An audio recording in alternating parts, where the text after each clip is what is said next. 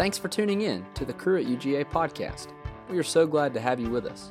Crew exists to call students to know God, grow in their faith, and go to the world. If you would like to get more connected with Crew at UGA, or if we can help you in any way at all, go to the show notes click on the link, or follow us on Instagram at Crew at UGA. All right, let's get started.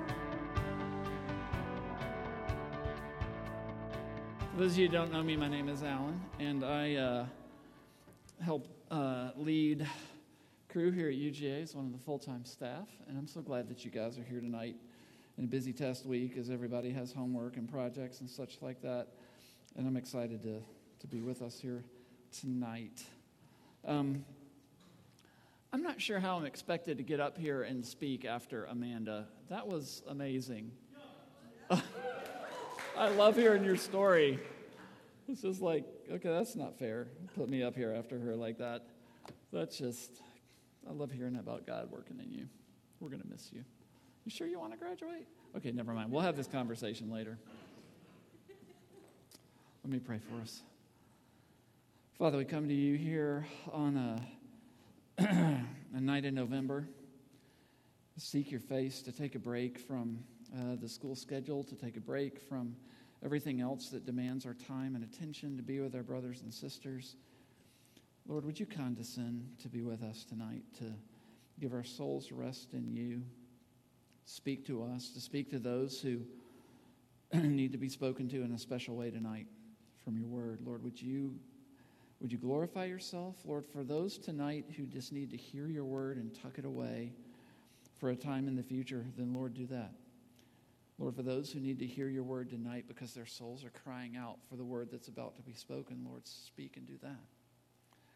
But Lord, minister to us, we pray, and open our eyes to the great things that you have as we continue to look and see what you'd say to us. And use me to do it, I pray. Amen.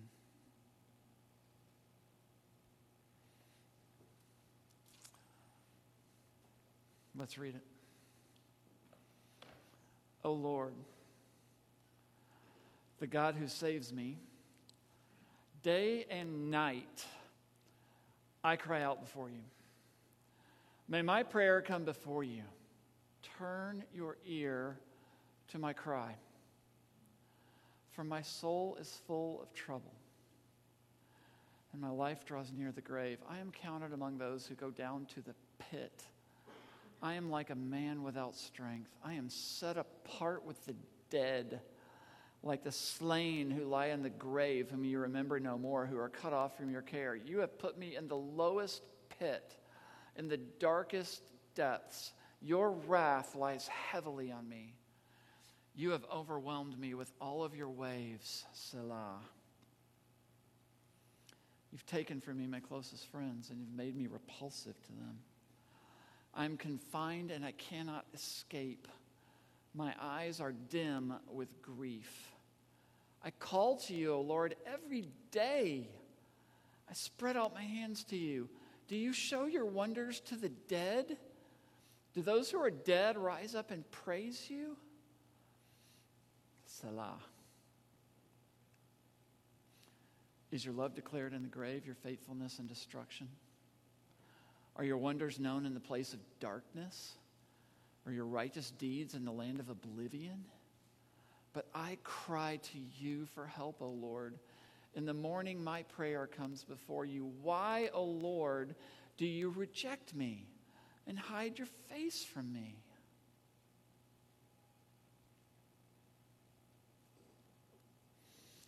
So, there's a nice big elephant in the room. Which is that's not very cheerful, is it?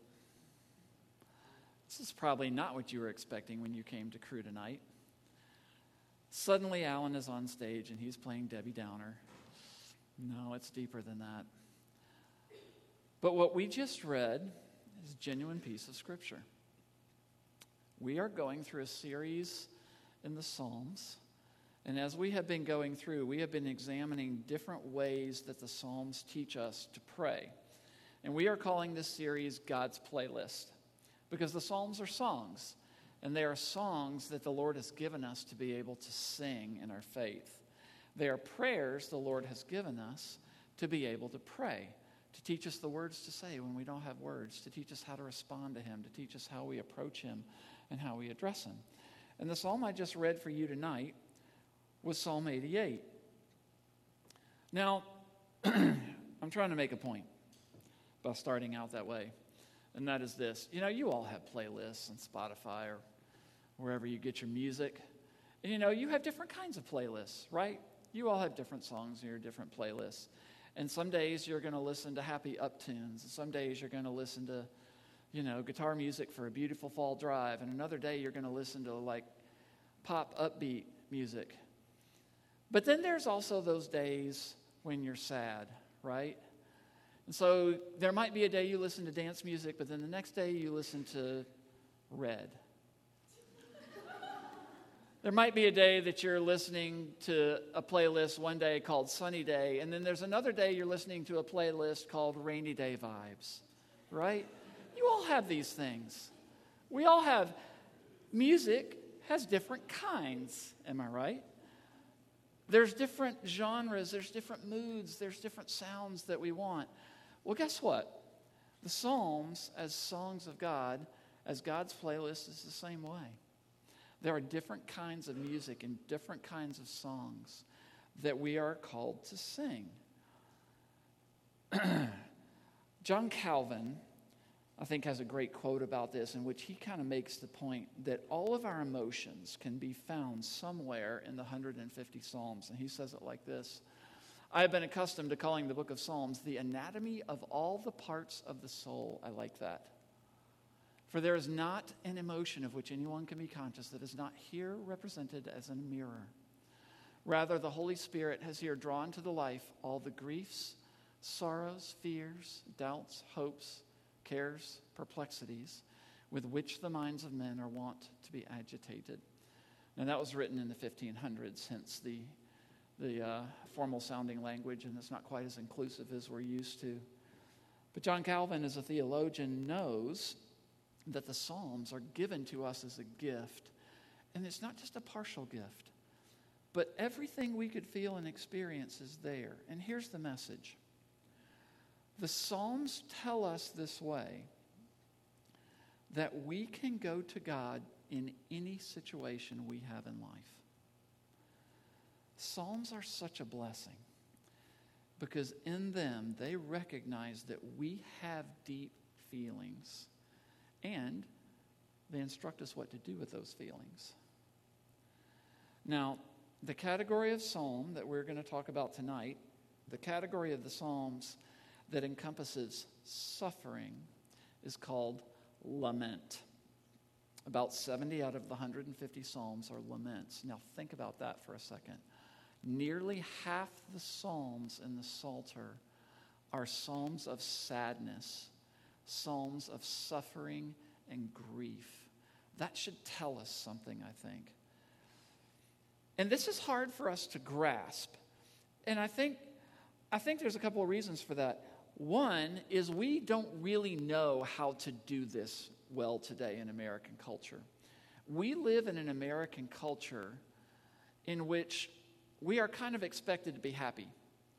We are a prosperous culture.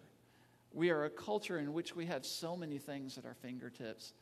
And we're a, a, culture that likes to sell. And sad things don't really sell as much as happy things. I feel like maybe this is part of the reasons we don't really know how to come face to face with suffering and to lament.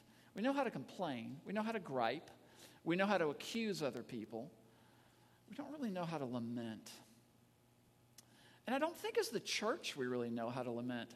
Think about it. How many modern worship songs of lament can you think of? It's pretty tough. When I sat down and started preparing this and asked myself that question, I could really only think of one or two. And part of that reason, I think, is because we're not very good at it. And part of it may just be typically most modern worship music that is written right now is written by young people, which kind of makes sense. They're kind of young songs appealing to a young generation. But if you're in your, your late 20s or early 30s, it may be we haven't lived a whole lot of life or enough life to really encounter the need to lament. Sometimes you just have to live a lot of years for that to be true. And I think that leads to the third reason this is really hard. Honestly, this is just not something that is kind of typical of college life. We don't really think about lamenting suffering that much in college. There's so many positives in college, and so much of the future is ahead. And this is not a time to be sad in life, really. And yet, 70 of the 150 Psalms are Psalms of lament, which tells us something about the human condition as a whole. And maybe that tells us something about a bigger picture of life than just our, our college years. So, this is where we are. Lament is basically this it's the Christian's recognition that there is something tragically wrong with the world. We live in a broken creation in which there is pain and there is injustice and there is suffering. And a lot of it, frankly, just seems maddeningly irrational.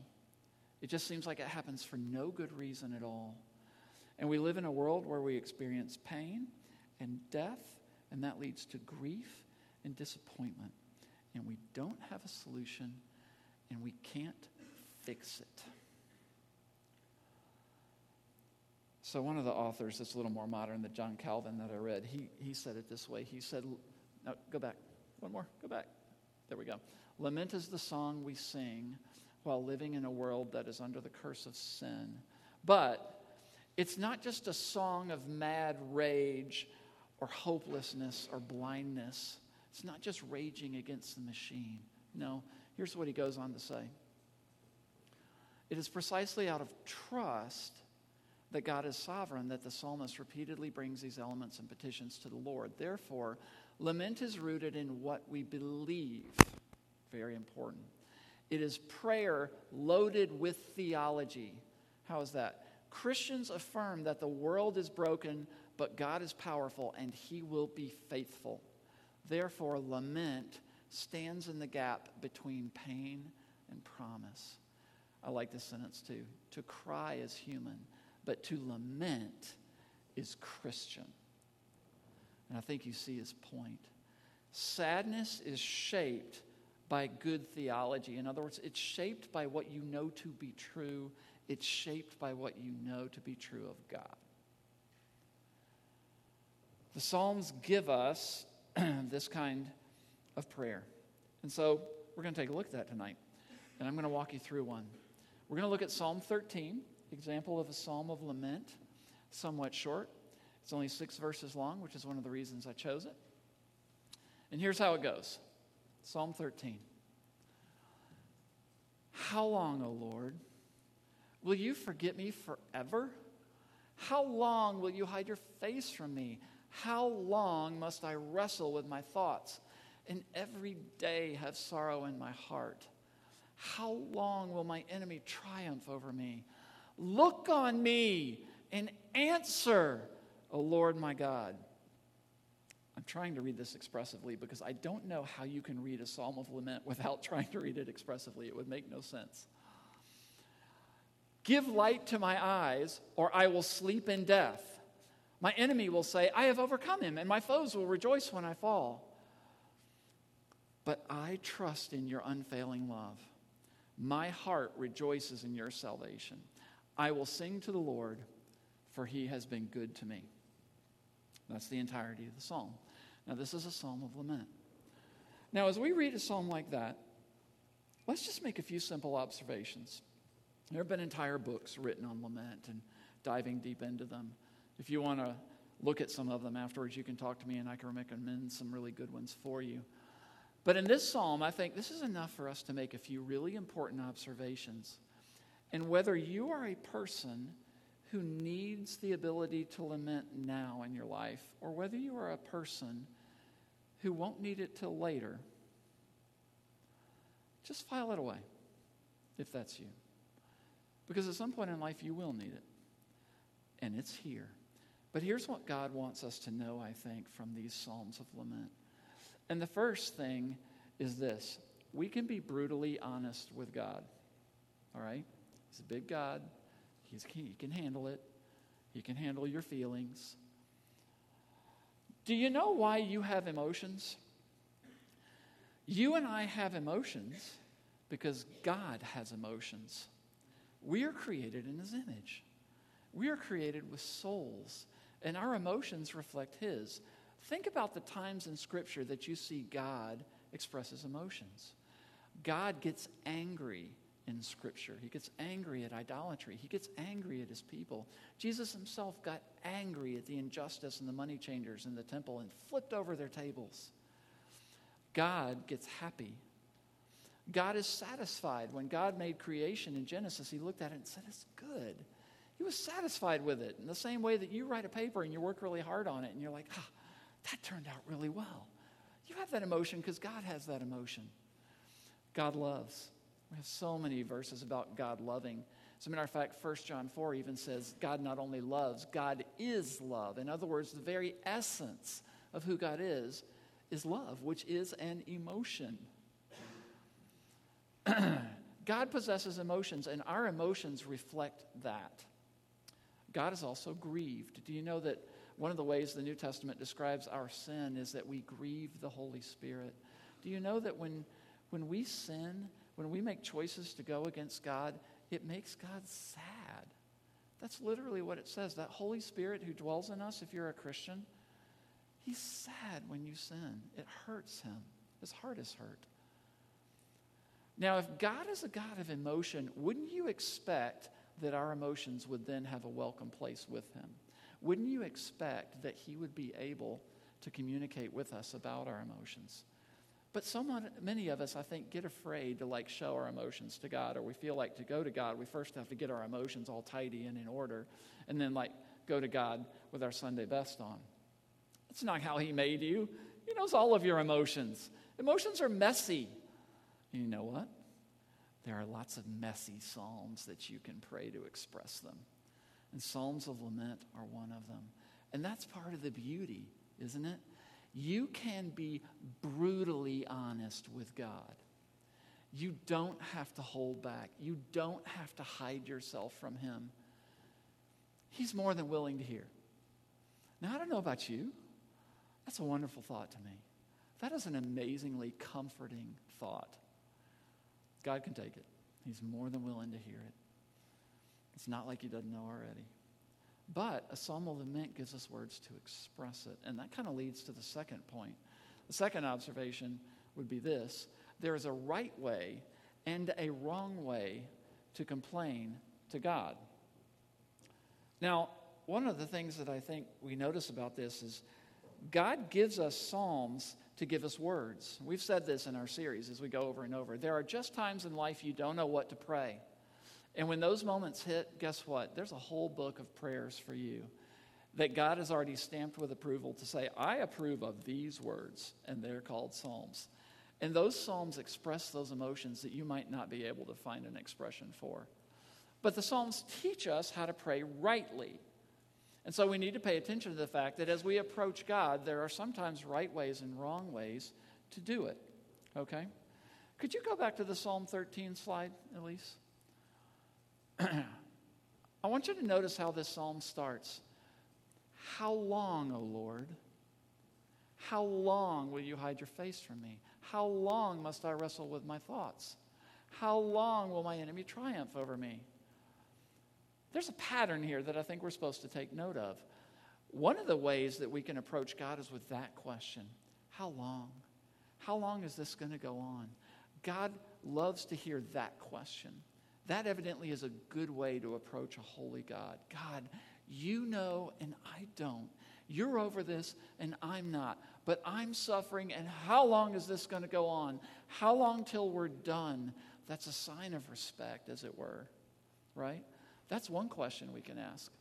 Another question we can ask is the question, why? Psalmists all throughout the Psalms, they ask, Why am I suffering? Or here, will you forget me forever?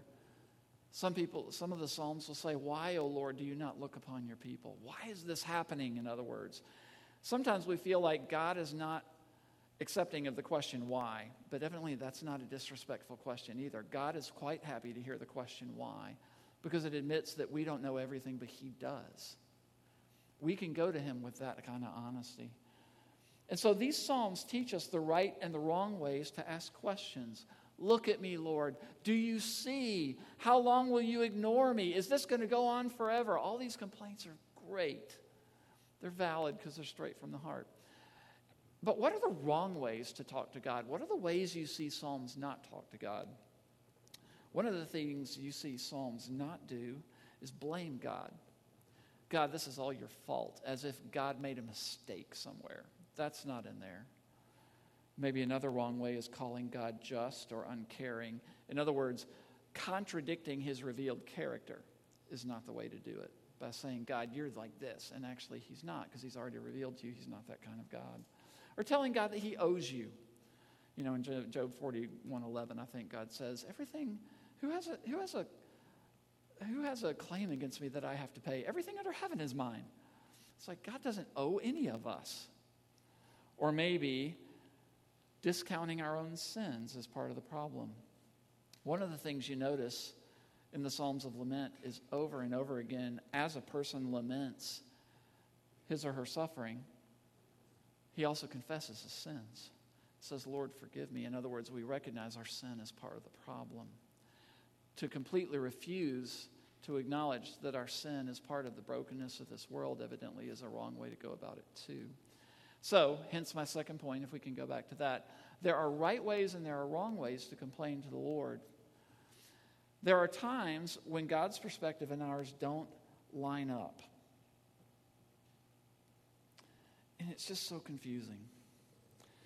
The story comes to mind thinking of Mary and Martha. Do you remember that story in the New Testament where Lazarus is sick, Lazarus is sick, and they send to Jesus and say, "Please come," because they know he can heal him. And then Jesus waits 3 days and he doesn't go. And then finally he says, okay, now it's time to go. Well, by the time he gets there, Lazarus is dead. You know, Mary and Martha are just madly, deeply devoted to Jesus. And Mary comes up to him. And you remember what Mary's question is? She says, Lord, if you had been here. and she just pours out her heart in tears. And she's so confused and she's so mad. It's like, you knew this. You didn't come. You could have healed him if you had just been here. And she just, she's almost furious with him. She's so sad, but she's so confused. And Jesus weeps with her. And then, of course, he does something even greater than she ever imagined and raises Lazarus from the dead, and God's glory is revealed in a way that they never anticipated. And there's this picture of, in her confusion, over God and the way that he seemed to not see her and not respond, she realizes Jesus actually knew something far greater was going on and was doing something far bigger than she expected. There's a realization that my perspective and God's perspective did not fully line up. Sometimes it's like that, and Psalms of Lament help us frame that tension and that confusion. Here's the last one. Number three Laments have a typical pattern. They go from plea to praise. This is something that you will often see in a psalm. You ask God for what you want, you say you're trusting God's character, but then can we put Psalm 13 back up again? Look at the last two verses, verses 5 and 6. There's this word, but. Often in the psalm of lament, near the end, there's a word but, or yet, or and. And it's a turning point in which the psalmist changes perspective. And look what the psalmist says. He says, But even though all this craziness is happening, I trust in your unfailing love. My heart rejoices in your salvation. I will sing to the Lord, for he has been good to me. By faith, the psalmist says, I will praise you. By faith, the psalmist says, I will trust you. There's this turn of positivity, this turn to the Lord to say, Yes, Lord, I will follow you. It goes from plea to praise. And almost every psalm of lament does this except one Psalm 88, which is what I read when we started. Here's how Psalm 88 ends. From my youth I have been afflicted and close to death. I have suffered your terrors and I am in despair. Your wrath has swept over me. Your terrors have destroyed me. All day long they surround me like a flood. They have completely engulfed me. You have taken my companions and loved ones from me. The darkness is my closest friend. That's it. That's the end. That's how the psalm ends in Psalm 88. And when you look at this psalm, its very close cousin, Psalm 44, there is this reality. Here in the Psalter, we have a psalm that does not turn to praise. And this is how it ends. Do you see it? It just ends with darkness.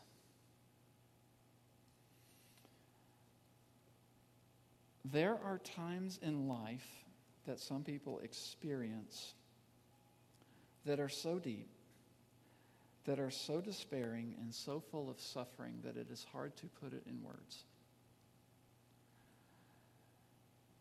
I find it probable that no one in this room has been to that place. I won't, won't say impossible. Perhaps there is someone who had. Perhaps there is someone in this room who has suffered an abuse or a death or a grief that has left you in this place of just darkness. Maybe you have. I would say usually this stage is so deep that only those who have experienced a whole lot of life have typically ever gotten there. And some people will never encounter the stage their whole, whole life. Um, I think a lot of you know a year and a half ago, I walked through a year long battle with cancer with my wife Karen and eventually lost her. And I know what it means to experience grief. But even I don't think I have been to Psalm 88. I don't think I have been to that place. And I wonder, I think maybe there are some refugees on the Belarus Poland border right now that may be there. I'm willing to bet that there were Syrian refugees who were there and Jews during the Holocaust who were there. But it didn't always take anything that drastic. I have a friend right now who I discipled as a student a long time ago, moved to Southern California and had a very well paying, high pressure job in the medical industry. At some point, he began in this high pressure job to take some pretty powerful anti anxiety medications. He was only supposed to take them for a short time, but under bad direction from a certain doctor, he ended up taking them literally for years, nonstop, until it began to affect his brain chemistry in such a way that everything started going wrong. I tried to come off of these drugs, was taken off of them badly. He has spent the past 14 months of his life now in rehab, moving from one, one center to another. Um, at some point, he banged his head on the floor or the wall, and not knowing who he was and what he was doing, he may have a traumatic brain injury now. And um, he's currently in a facility in Florida uh, which is the only facility that he could go to now because he had some violent tendencies that he's trying to work out of. I talk to him on the phone pretty regularly. And when I speak to him on the phone, he weeps and he calls out and he says, I cry out to Jesus all day, every day. Where is he? I don't feel him. I don't feel joy. I don't feel anything positive. I am in a pit. I can't get out. Where is Jesus? Why does he not answer me? And we have these conversations like this week after week after week. And I pray with him. And I don't know how much is getting through. Sometimes I think a lot is, sometimes I don't think anything is. And he just talks about being in depression and despair. And I think he is one of the few people I have ever met that knows how to pray Psalm 88. Now, I, I share all that for a reason because there's a message in the way Psalm 88 ends, and I think it is this. What God is trying to tell us is that even in the deepest, darkest, most despairing time of life that we could ever experience, even in the greatest suffering that we could ever imagine or not imagine, even when we are in the pit of depression and think we could go no deeper, even there, He is there. And we have words to pray. We have Psalm 88. How is it possible that in such a place we could still have access to God? And I thought about that, and I think the answer is it's through the cross. On the cross, if you remember, Jesus quotes a lament psalm. Did you know that? When Jesus is on the cross and he cries out, My God, my God, why have you forsaken me? He's actually quoting Psalm 22, which is a psalm of lament. Jesus is experiencing such a painful depth, such a darkness of being separated from the Father, of being removed from the love of the Trinity, to take on our punishment and our shame and our guilt to free us that he cries out in lament. He took the deepest, darkest suffering and pain that could possibly be on our behalf so that we might have access to God. It is the gospel that gives us that access, even in the worst places. And that's what Paul says. Remember later in Romans 8, Paul also quotes a lament psalm. He quotes Psalm 44 when he says, For your sake, we're put to death all day long. We're considered as sheep to be slaughtered. And then you know what Paul says? He says, No. In all these things, we are more than conquerors through him who loved us through Christ Jesus. For I am convinced that neither death nor life, neither the present nor the future, neither height nor depth, neither angels nor demons, nor anything else in all creation can separate us from the love of God that is in Christ Jesus our Lord. Nothing, no suffering, no hardship, no despair, no darkness. Lament is vanquished in Christ. And one day, we will be with God in a place where there will be no more crying or pain or tears or sorrow or death. That's what Revelation 21 and 22 describes the new heaven and the new earth. And that has been bought for us through Christ. So until then, we do not despair, but we do lament. Let's pray. Lord God, you are great and awesome in every way. Thank you, Lord, for the words of your Psalms. Thank you, Lord, for your heart. Thank you, Lord, that you know us and the suffering that we go through. Lord, I just praise you and thank you that for every one of us here in this room, you know every emotion we feel.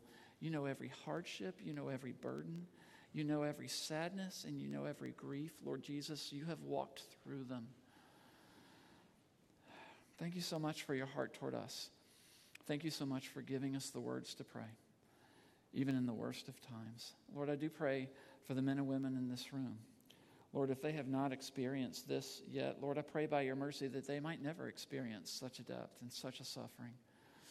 But, oh Lord, most of us in this life do.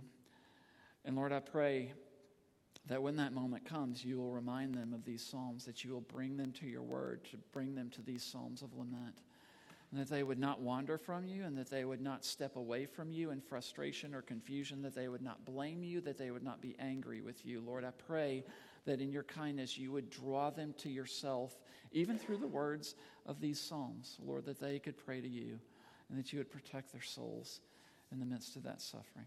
But Lord, mostly we look to you and we just say, You are such a God, and we cannot help but worship you. We cannot help but praise you. Lord, in these Psalms, we have seen more of you and we cherish you. And so, Lord, as we sing these songs for the rest of this night, would you please accept our worship and our declaration that you are really a great and amazing God? Amen.